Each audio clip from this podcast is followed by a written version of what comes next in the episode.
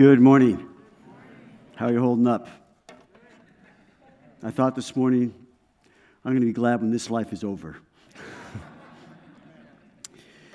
and uh, I was trying to decide how do we how do we go from here personally because last week I shared a little bit from my heart to you. I, I gave you a video, and I knew that in giving the video, because I know many of you, that some would look at that and that would be a little difficult just because they, they would, they've come to different conclusions, which is fine. And we need to be really gracious with one another in these things. And that's, you know, honestly, we all know that's difficult uh, because I think that as believers, we understand the importance of truth. And we want to know the truth. And we want to, as best we can, discern that. And it's interesting in the history of the church, you got Arminianism and Calvinism. You got pre trib, post trib, and you got premillennial, you got um, you have all these things that have gone on over since the church really began, just about. And we can't even arrive at, at unity in that. And so, our, listen, our unity is in the grace of God. That's where our unity is. We have to have grace for one another. We have to learn how to do that. And that is not easy. Thus, I'm thankful, really. Uh, in fact, I'm reading another book right now, and one of the chapters is The Gift of suffering. I said, Really? but Paul said that I may know the power of his resurrection and the fellowship of his suffering, if by any means I might attain to the resurrection of the dead. There is these, the work that God's doing in our lives that is causing us to die to things that need to die. God never says reform the flesh, He says kill it. He says put away these things. So I hope that as we're wrestling through these things, that the Lord will be instructing us and helping us to have grace for one another.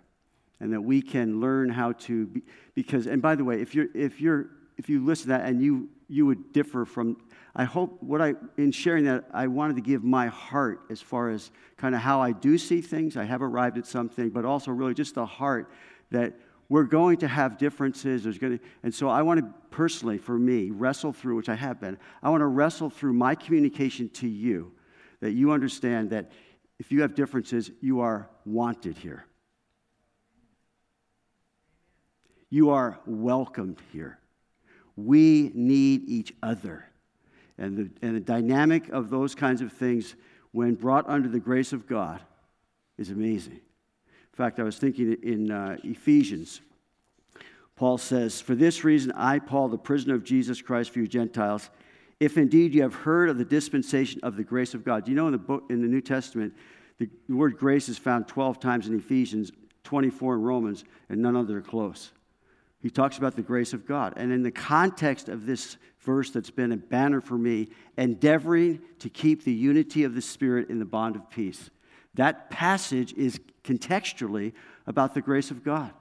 Not only the grace that Paul said, the grace of God which was given to me for you, and he's going to the Gentiles. Now, here's a here's a Hebrew, here's a guy that hated Gentiles. He thought himself way above it, and yet God called him and sent him into this arena that he, years before, would have never gone in. And he attributes this thing to the grace of God given to him. He said, I became a minister according to the gift of the grace of God for you. He said, To me, who am least and the least of all the saints, this grace was given. So, Paul in, in, in Ephesians, as you're reading it, and then he says, For this reason I bow my knees to the Father of our Lord Jesus Christ. He's praying that from whom the whole family in heaven and earth is named, that he would grant you according to the riches of his, of his glory to be strengthened with might in the inner man. Listen to this prayer that Christ may dwell in your hearts through faith, that you, being rooted and grounded in love, may be able to, may be able to comprehend with all the saints what is the width and length and depth and height to know the love of Christ that passes knowledge, that you may be filled with all the fullness of God. Now, to him, can I say amen? Now, to him was able to do exceedingly abundantly above all that we ask or think. He says, according to the power that works in us through the Holy Spirit. To him be glory in the church by Christ Jesus to all generations. And then he says, chapter 4, I, therefore, the prisoner of the Lord, beseech you to walk worthy of the calling with which you were called, with all lowliness and gentleness, with long suffering, bearing with one another love, endeavoring to keep the unity of the Spirit in the bond of peace. There's one body, one spirit, just as you were called in one hope of your calling, one Lord, one faith, one baptism, one God and Father is above all and through all and in y'all. So Paul lived in the South. then he says, But to each one of you, of us, grace was given. Each one of us, not just Paul, each one of us. So I could go on. I, I, I just want to communicate that we need each other like never before. We need our differences. We need to work through them because that's where the grace of God is understood and deepened, and the love of God is understood the width and length and depth and height. Who would have ever thought that God would call Paul to go to the Gentiles? I mean, and then you look who, in fact, uh, I could go on, but we better get to the passage, okay? We're in Genesis 41, so would you stand as we honor God's word? If you want to read a passage on that, just go to Nehemiah 8 and read that. So, this, as I've said before, this narrative of Joseph's life hardly needs commentary. And so I'm going to wrap, I'm going to summarize some of that just for the sake of time this morning. But this is an incredible passage. It's first 57 verses. I want to read just going back to chapter 40, running start, and then read verse, verse 1 of chapter 41, and then we'll, we'll get into it. So now it came to pass on the third day, which was Pharaoh's birthday. Remember, Joseph has interpreted the, the, the, dreams. So on the third day, which was Pharaoh's birthday, that he made a feast for all his servants, and he lifted up the head of the chief butler and of the chief baker among his servants. Then he restored the chief butler to his butlership again, and he placed the cup in Pharaoh's hand. But he hanged the chief baker as Joseph had interpreted to them. Yet the chief butler did not remember, Joseph said, Please remember me. But the chief butler did not remember Joseph, but forgot him. Then it came to pass at the end of two full years that Pharaoh had a dream, and behold, he stood by the river. So, Lord, again, thank you for your love and your word. Thank you, Lord, that you've given to us these, these uh, divinely preserved and inspired words that we might grow. Faith comes by hearing. So, Lord, I prepared some things. I pray you break them fresh. Give us ears to hear. Help us, Lord, to continue to hunger after your word. To would, we desire it more than gold. That these things would become, tre- the, the word would become the treasure of our hearts. Bless I now, I pray, in Jesus' name. Amen. You can be seated. So I titled this The Way Up is Down. And the Bible is, is replete with paradoxes. A paradox is a seemingly contradictory statement that, when examined, proves to be true. I would say for the believer, when it is lived out, proves to be true. It's one thing to know something, it's another thing to put it into practice. So here are some of them, eight of them. Uh, and who knows how many there are in the Bible, and there are a lot. But let me just, let's just go through eight. Proverbs 11, 24. There is one who scatters, yet increases more. And there is one who withholds more than is right, but it leads to poverty. Matthew 23, Jesus said, And whoever exalts himself will be humbled, and he who humbles himself will be exalted. Matthew 20, 16, So the last will be first, and the first last. Uh, Luke 17, Whoever seeks to save his life will lose it, and whoever loses his life will preserve it. Romans 6, 18, And having been set free from sin, you became slaves of righteousness. 1 Corinthians 3:18 Let no one deceive himself. If anyone among you seems to be wise in this age, let him become a fool that he may become wise.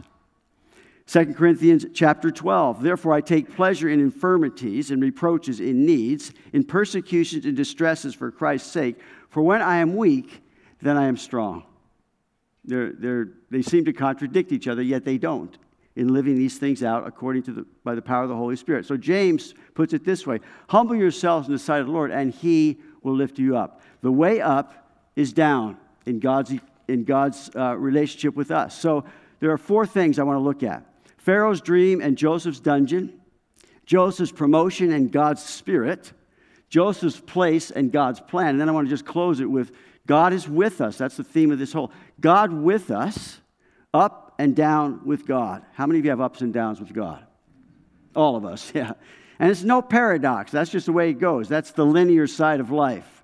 So, Pharaoh's dream in Joseph's dungeon. In verse 1, it says, And it came to pass at the end of two full years. Now, why two years? I have no idea. But I will tell you this if it didn't require two years, God wouldn't have had it be two years. So, time and timing are according to God's infinite wisdom. Therefore, for the believer, until our time is up, time is on our side. That's why we can be patient, waiting on the Lord. However, for the unsaved, time is urgent. Time is urgent. When your time's up, it's too late. So James puts it this way Come now, you who say today or tomorrow we will go to such and such a city, spend a year there, buy and sell, and make a profit. Whereas you do not know what will happen tomorrow. For what is your life? It is even a vapor that appears for a little while and then vanishes away. Instead, you ought to say, If the Lord wills, I love this, we shall live. We shall live. Paul to the Athenians says that God gives to all life and breath. When Daniel was confronting Bel, uh, King Belshazzar, he said, God holds your breath in his hand and owns all your ways, and you have not glorified him. What's needed is repentance.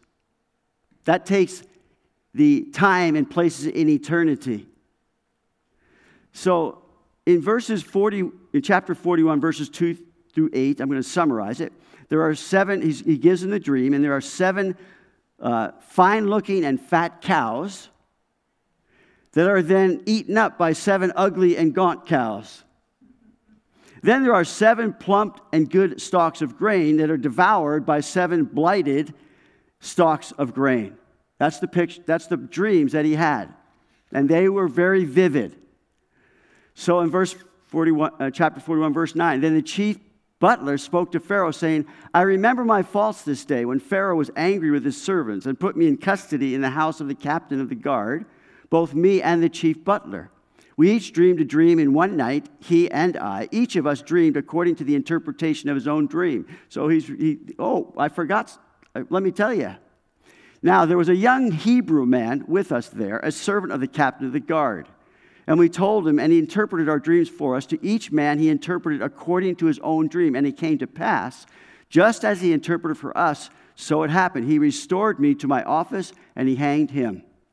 So he said, Oh, I told two years ago, this is what happened. Verse 14 Then Pharaoh sent and called Joseph. They brought him, quick, him quickly out of the dungeon, and he, and he shaved, changed his clothing, and came to Pharaoh. And Pharaoh said to Joseph, I have dreamed a dream, and there is no one who can interpret it. But I have, I have heard it said of you that you can understand a dream to interpret it. So Joseph answered Pharaoh, saying, It is not in me. God will give Pharaoh an answer of peace. So then Pharaoh tells him his dreams again. He repeats them in verses 17. Verse 24, it says, And the thin heads devoured the seven good heads. So I told this to the magicians, but there was no one who could explain it to me. God placed the interpretation in one man. It was Joseph. He's the man. So, verse 25. Then Joseph said to Pharaoh, The dreams of Pharaoh are one. God has shown Pharaoh what he's about to do. And so he says there's going to be seven years of good plenty, and there's going to be seven years of extreme famine. And so, verse 32, it says, And the dream was repeated to Pharaoh twice because the thing is established by God and God will shortly bring it to pass. It's going to happen. That's why there were two dreams. So, Pharaoh's dream in jo- D- Joseph's dungeon, God had been setting the stage for this very hour. That's what's going on. Esther, remember when Mordecai spoke to her? He said, Who knows if you have come for such a time as this? Joseph was, was raised up by God for this time right now. Now, little did Joseph know that it was but a few hours and he would be ruling Egypt. From the dungeon to exalted as second in all of Egypt. Amazing. And little did Pharaoh know that Joseph would become his prime minister. That's how it doesn't take God long to make the change. God has been not only setting the stage for this hour, he's been setting the stage for his own purposes. And God chooses who he uses. God uses who he chooses. So Pharaoh's dreams were God's doing. In Proverbs, it says, The king's heart is in the hand of the Lord like the rivers of water. He turns it wherever he wishes. There's nothing outside the realm of God, God's possibilities. He's working behind the scenes. We find the same thing with Daniel and Nebuchadnezzar. God gave to Daniel the interpretations. Caesar Augustus, you remember that? In order to fulfill Micah chapter 5, verse 2, where the Messiah would come from, he says, I'm going to put a tax out there. Why? To get Joseph and Mary to Bethlehem. Now, you wouldn't have known that necessarily just watching the headlines. In fact, I have not watched the headlines since election day. and it's been wonderful. It has been. I'm telling you, for my prayer life and everything else, I just I don't even know what's going on. And don't send me emails, okay? Listen, God always equips and gifts those that he uses, that he raises up. For Joseph, it took a few years. But let me say to you, so does it for us. God is working in our lives to prepare us for what He has in our future. So He equips and gifts those He raises up. Now, Joseph gave God the credit for that. Verse 16, he said, It is not in me. God will give Pharaoh an answer of peace. And we need to always, you know, Joseph's not going to take credit for what God's doing. 1 Corinthians 4 7. What do you have that you did not receive? Now, if you did receive it, why do you glory as if you had not received it? Good question. So then Joseph counsels Pharaoh. The prisoner is counseling the king, the world ruler. Now, therefore, verse 33 let Pharaoh select a discerning and wise man. Now, you can see a little bit in here why he's counseling him. Let him set, select a discerning and wise man and set him over the land of Egypt. That, that phrase is in there several times. Let Pharaoh do this and let him appoint officers over the land to collect one fifth of the produce of the land of Egypt in the seven plentiful years. And let them gather all the food of those good years that are coming and store up grain under the authority of Pharaoh, and let them keep food in the cities. Then that food shall be as a reserve for the land for the seven years of famine, which shall be in the land of Egypt, the land that the land may not perish during the famine. So this is this is a prisoner, Joseph, counseling the king. And it was counsel from God. So Joseph's promotion and God's spirit. This is beautiful. Look at verse 37. So the advice was good in the eyes of Pharaoh He's the one that's going to make the decision, or so he thinks. and in the eyes of all the servants, and Pharaoh said to his servants, Can we find such a one as this, a man in whom is the Spirit of God? This is the first mention of the Spirit of God being in someone in the Bible. That's the difference in our lives. That's the difference here. Then Pharaoh said to Joseph, Inasmuch as God has shown you all this, there is no one as discerning and wise as you. You shall be over my house and all my people shall be ruled according to your word. Only in regard to the throne will I be greater than you. And Pharaoh said to Joseph, See, I have set you over all the land of Egypt. Then Pharaoh took his signet ring off his hand and put it on Joseph's hand. And he clothed him in garment of fine linen and put a gold chain around his neck. This is one day from prisoner, filthy, to exalted as right hand or second to Pharaoh. And he had him ride in the second chariot which he had, and they cried out before him, Bow the knee. So he set him over all the land of Egypt. Pharaoh also said to Joseph, I am Pharaoh, and without your consent, no man may lift his hand or foot in all the land of Egypt. And Pharaoh called Joseph's name Zaphnath Pawankabonk. and they don't even know what it means, so there it is. and he gave him a wife, Asenath, and they don't know what that is either, daughter of Potiphera, wife of On. So Joseph went out over all the land of Egypt. Joseph was 30 years old when he stood before Pharaoh, king of Egypt. He's a young man, fully equipped for what God's called him.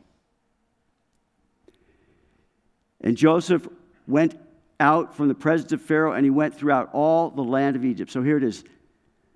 Set Joseph over his house, set him over all the land of Egypt, set him over his officers. He is in charge. Joseph went out over all the land of Egypt, but I like this also. It says Joseph went out throughout all the land of Egypt. So his authority is established, not, not to be questioned. His administrative gifts are like no other. His discernment and wisdom are now on full display before the world. This 30 year old young man in one day. So Joseph, the servant and steward, the one who refused to sin against God, Joseph, the one who showed mercy and compassion to those that were with him, God raised him up through all of these past things. All these things rooted in his relationship with God his consecration to God, and his merciful care for people. So when I look at these verses, I picture Joseph going out throughout all the land of Egypt to see firsthand what the people are going through. Wow. I said, can we find such a one as this? When Jesus came, that's exactly what he did. He went out, he lived among us and dwelt among us. That's the heart of the Spirit of God. Thus, the character of God requires of those who are in leadership, those who would be over his people, to be servants, to be stewards, to have purity of heart and mind, to be consecrated to God, to be merciful and caring, to love people at ground level. That's Christianity. That's what we're called to do. Jesus became flesh and dwelt among us full of grace and truth. As I was sharing before about the grace of God. So now we go to verse 47 Joseph's place in God's plan. So, first of all, there are years of plenty. This is all God's plan, Joseph's place. So, verse 47 now in the seven plentiful years, the ground brought forth abundantly. So he gathered up all the food of the seven years which were in the land of Egypt and laid up the food in the cities. He laid up in every city the food of the fields which surrounded them. So Joseph gathered very much grain as the sand of the sea until he stopped counting, for it was without number. So Joseph, again, a gifted administrator, each of the cities gathering around the cities, gathering it in. It was crazy fruitful what was going on, knowing what's coming. So the years, verses 50 through 52, there's years of plenty, but there's also the years of forgetting and fruitfulness. This is sort of stuck in this thing before we get to the famine. So, and to Joseph were born two sons before the years of famine came, whom Asenath, the daughter of Potiphera, wife of On, bore to him. Joseph called the name of the firstborn Manasseh, for God has made me forget all my toil and all my father's house. And the name of the second he called Ephraim, for God has caused me to be fruitful in the land of my affliction. So Manasseh means amnesia. It means God has made me forget. God's going to wipe away every tear. In other words, that's what's going on here. Ephraim means fruitfulness. God has caused me to be fruitful. What a wonderful further insight into the depth of Joseph's relationship with God. He named his children to remind him of God's blessings in his life. Looking back, before the years of famine came, Joseph knows the famine is coming, but he's not all fretful about it. He's looking back and thanking God through his children. He knows it's going to get difficult, but that is not his focus. I say, Lord, how applicable is that? His focus on what God has already done in his life, in spite of his toil, in spite of missing his family, not even knowing if he'll ever see his father again or his brothers. It seems that as the years went by, Joseph learned to trust God, culminating when he saw his brothers finally did. He learned to keep, if I can use this, a positive attitude. That's how he saw the things that were going on in his life with God. To see the glass half full. I want to tell you, I'm naturally half empty. Ask the grave pray guys. this is a work of the Spirit of God in my life. To see the things that are going on, knowing that what God has already promised, knowing what's, gonna, what's coming. But hold on a second. Look what God's done. Look the things He's accomplished. And I look at the, this pandemic as one of the best works that God's ever done in my life. How about you? Should I not ask that question? Someone once said, The hardest arithmetic to master is learning to count our blessings. How many of you would say, uh, Yeah, I get it? Someone else, we can, we, we can complain because rose bushes have thorns, or rejoice because thorns have rose bushes. I say, Lord, help us to be like Joseph. But he didn't just think that, he named his children these things. So no matter what was coming, he had a reminder in his very central of his family through his children. Someone sent me this. An extensive study in the USA found that USA Today found that the most productive age in human life is between 60 to 70 years of age. The second most productive stage of the human being is from 70 to 80 years of age. So Joseph's 30, and you think, wow. No, he's got a few years before he hits, he hits that spot.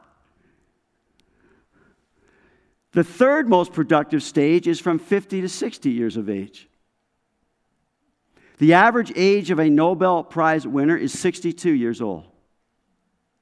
The average age of the presidents of prominent companies in the world is 63 years old. The average age of pastors of the 100 largest church in the USA is 71. The average age of the Pope, 76 years. This tells us that the best years of our lives are between 60 and 80 years old. Listen, do not retire from serving God. And also, don't be discouraged because your body doesn't work quite as well. don't be discouraged if you just can't close the synapses like you used to be able to. Listen, the best years are ahead. They're ahead. You reach, the, you reach the top of your potential and continues into the 90s when you're 60. I got that thing and I said, Yeah. now, then the years of famine come. Then the seven years of plenty, which were in the land of Egypt, ended, and the seven years of famine began to come. So it wasn't just like, but okay, things are deteriorating. Thing is coming. We can start to see it. And the seven years of famine began to come, as Joseph had said. The family was in all the famine was in all lands, but in all the land of Egypt there was bread. So when all the land of Egypt was famished, the people cried to Pharaoh for bread. Then Pharaoh said to all the Egyptians, Go to Joseph, whatever he says to you, do. The famine was over all the face of the earth, and Joseph opened up all the storehouses and said to the Egyptians, and sold to the Egyptians. And the famine became severe in the land of Egypt. Notice, so all countries came to Joseph in Egypt to buy grain because the famine was severe in all land. God is using a severe famine to reunite Joseph to his family and to carry on his plan through Joseph. So here's the Joseph is the go-to guy. Really? Yes. Sold into slavery. Prisoner and so goes the ups and downs with Joseph. Behind the scenes, God is at work. God is at work. He's got the whole world in his hands. I would say he's got the whole world history in his hands. Look at this quote from A.W. Tozer's book, The Knowledge of the Holy. In God, mercy and grace are one. We benefit earnestly by God being just what he is.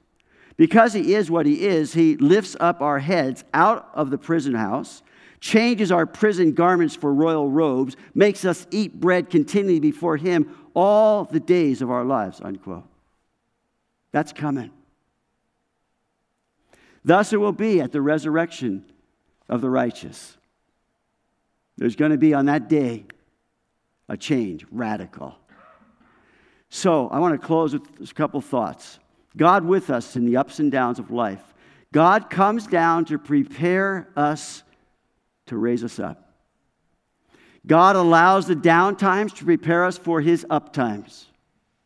Moses is a classic testimony of the way up with God. He was 40 years in Egypt thinking himself a somebody. as it says in Acts, Moses was learned all the wisdom of the Egyptians and was mighty in words and deeds. 40 years thinking himself a somebody. But then God comes into the picture, and 40 years in exile, finding himself a nobody. But then, 80 years later, after his birth, an example. God takes a nobody and makes him a somebody. From his very birth, God was preparing Moses for the work he had for him. And so I'm not going to, uh, in Hebrews, if you want to make note.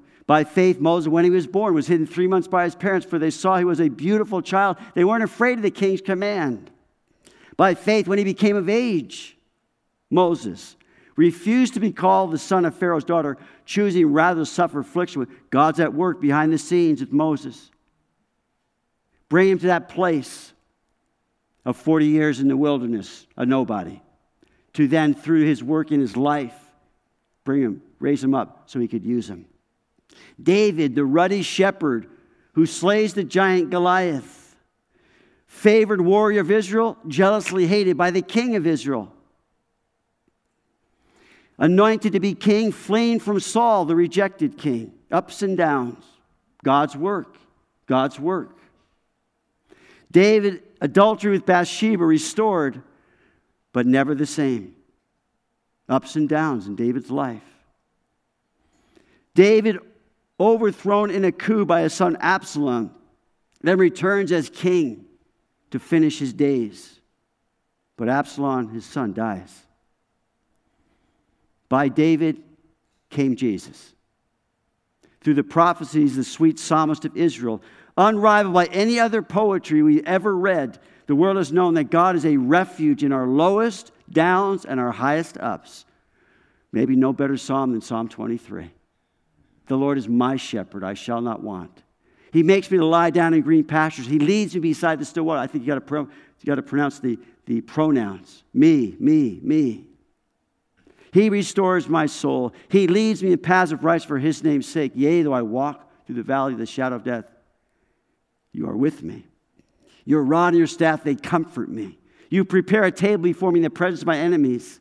You anoint my head with oil, my cup runs over. Surely goodness and mercy shall follow me. When David looked back on his life with all the ups and downs, he looked back and said, Surely goodness and mercy shall follow me all the days of my life, and I will dwell in the house of the Lord. Paul the Apostle, in his walk with God, Galatians says, When it pleased God, who, who separated from mother's womb and called me through his grace to reveal his Son in me, that I must preach among the Gentiles, I did not immediately confer with flesh and blood, nor did I go up to Jerusalem to those who were, who were apostles before him, but I went to Arabia and returned again to Damascus then after three years, sidelined by God to work out some things in his life.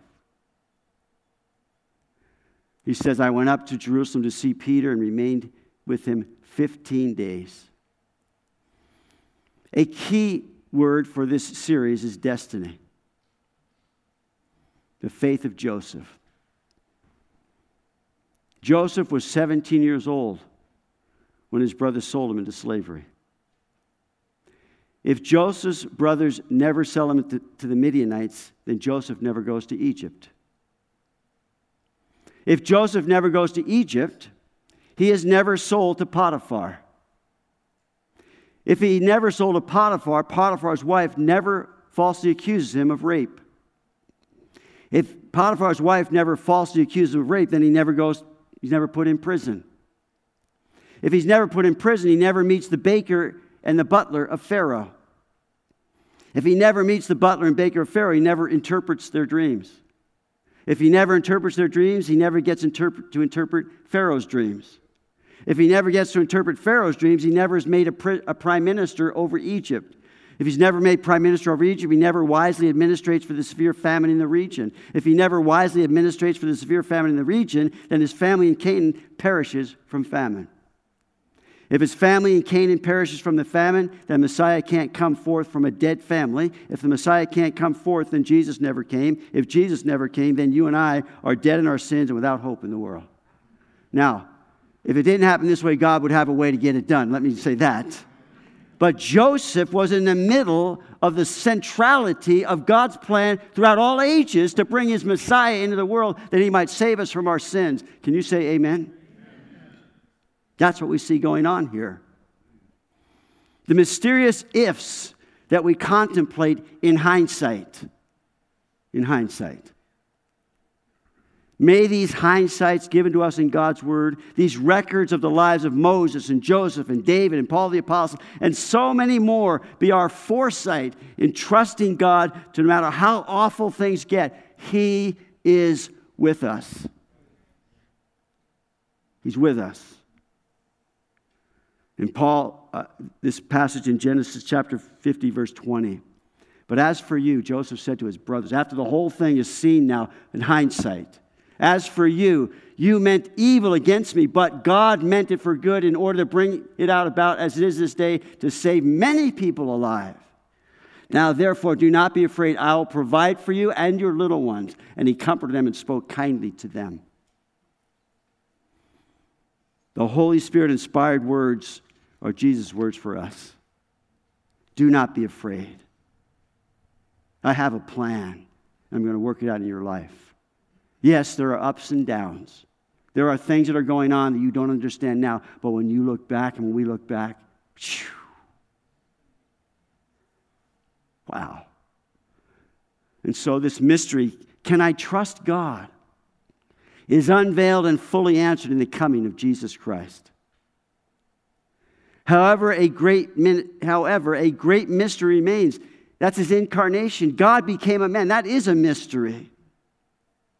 Paul wrote to Timothy, without controversy, great is the mystery of godliness. God was manifested in the flesh. That is a mystery justified in the Spirit, seen by angels, preached among the Gentiles, believed in the world, received up in glory. Luke chapter 2, verse 40. And the child grew and became strong in spirit, filled with wisdom, and the grace of God was upon him. And Jesus increased in wisdom and stature, in faith with God and man. So here's the God becoming a human being, increasing in these things, growing, learning. Is that a mystery or what? But he who knew no sin became sin for us that we might become the righteousness of God. There is no mystery as to God's promised plan for our good. God's covenant with Abraham, then Isaac and Jacob, and then Joseph and David, and bringing forth his Messiah. That was his plan, and he will accomplish it, and he will yet accomplish it. Jesus came down to raise us up. Can you say amen? John 6, verse 40. And this is the will of him who sent me, that everyone who sees the Son of, and believes in him may have everlasting, and I will raise him up at the last day. We ain't seen nothing yet. as dark as it gets, there is coming a resurrection from the dead. There is coming a kingdom here on earth. 2 Corinthians chapter 5, he made him who knew no sin to be sin for us, that we might become the righteousness of God in him. This is all God's doing, all God's plan. 2 Corinthians 8 9. You know the grace of our Lord Jesus Christ, that though he was rich, yet for your sakes he became poor, that you through his poverty might become rich. There is no mystery as to God's plan, provision, and power for our ultimate temporal and eternal good. It doesn't get any better than this. Romans chapter 8. We know that all things work together for good according to God's, for, to those who love God, to those who are called according to his purpose. What should we say to these things? If God is for us, who can be against us? A lot of things come again, but if God is for us, there's nothing that matches. What shall we say to these things? Far out. Yeah. If God is for us, who can be against us? He who spared not his own son, but delivered, him up for us all, how shall he not with him freely give us all things? What do you need today? God's the one who is your provision. God's the one who will help you through it. God's the one who will help us in all of our angst. I am persuaded neither life, nor death, nor angels, nor principality, nor things present, nor things to come, nor height, nor depth, nor any other created thing shall be able to separate me from the love of God which is in Christ Jesus. I say, yeah. These are the things that are given to us in what Jesus did for us. God prepares every life he uses we often don't recognize God's work in our lives because things seem so bad. So always remember these two words but God. But God. In all the angst and things that go on through our minds and wrestle us to the ground many times in our feelings, listen, but God.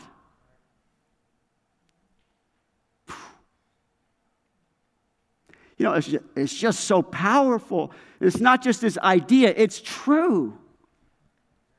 Look what Paul wrote in Acts with Stephen preaching in the book of Acts.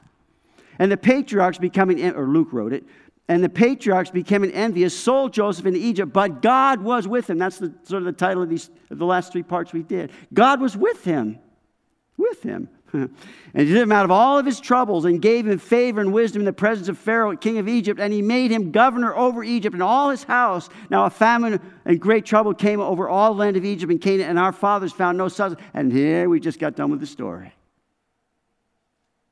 God is with us. Acts. But God has shown me that I should not call any man. So here, here is, is Peter at Cornelius' house. He's thinking, I don't know if I should go there. I'm Jewish. But God has shown me. Acts chapter 13, Paul preaching in Antioch. But God raised him, who? Jesus, from the dead. Romans chapter 5, for whom for when we were still without strength, in due time Christ died for who? The ungodly. For scarcely for righteous man die, yet perhaps for a good man someone would even dare die. But God, but God demonstrates his own love toward us in that while we were still sinners, Christ died for us. And if he didn't, we're hopeless. Ephesians.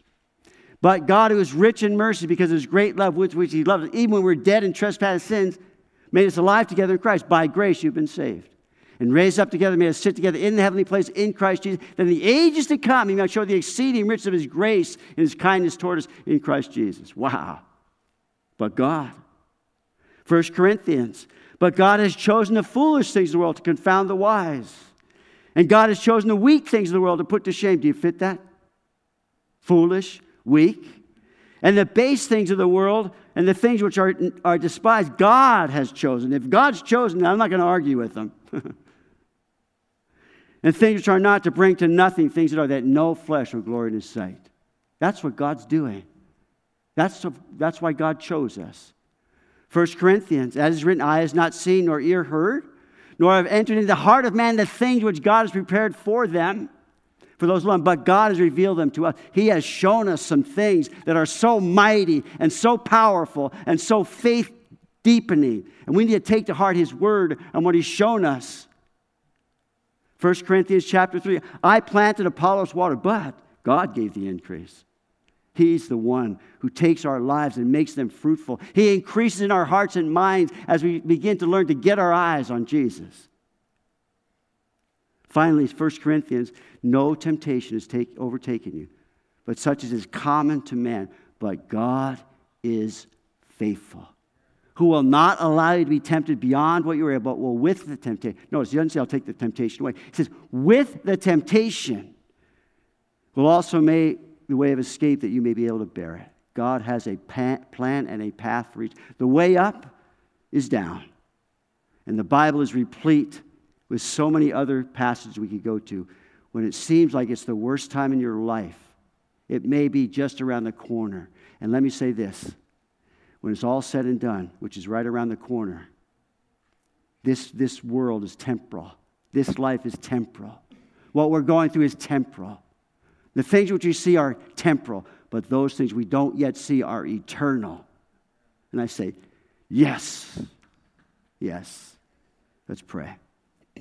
Father, I thank you so much for this story of Joseph. It is such an encouraging, historical, preserved for us in your word. And here's this man, Joseph. So many things we would look at as being so bad, yet ultimately your plans and purposes were so good. And so we love you, Lord. And we, I know for myself, I just want to repent before you, Lord, of just some of the angst that's gotten a hold of my heart, even. Cast all my cares upon you because you care for me. And Lord, we confess to you that we, oh, how we need to trust you. Oh, how we need to do the work in our hearts to bring us to that place where we can say with Joseph, You meant it for evil, but God meant it for good to preserve life. And I pray, Lord, for our just our, our, to day, even, but then this week and this month and the years ahead, whatever that means, that we might learn to trust you with all our heart and all our soul and all our mind and all our strength. Because certainly we can. We love you. We thank you for Jesus dying on the cross that our sins might be forgiven, that we might have a hope, an expected end through faith in you. And we do pray, Lord, as we're bowing our hearts in closing this passage, closing this study today in your word, that anyone that's here that doesn't know you, anyone that's watching that doesn't know you, Lord, our prayers go up to you. We ask, Lord, that you would draw them to yourself as only you can. We pray that Holy Spirit, you would convict of righteousness, sin, righteousness, and that you would draw them to that place. And I have no question, we have, Lord, we think of our loved ones. And we know the gospel is the power of God unto salvation. So we were asking and praying for that, Lord. Even in this room today, people that are watching, our loved ones that we're praying for, Lord, help us to stay at it and interceding that you might work in their hearts and their minds, drawing them to yourself, convicting of sin and righteousness and judgment that they might be saved. So, Lord, we love you. We bow before you in this final song of worship and say, To you be the glory, great things you have and are yet to do. In Jesus' name, amen. Let's sing, Bless the Lord.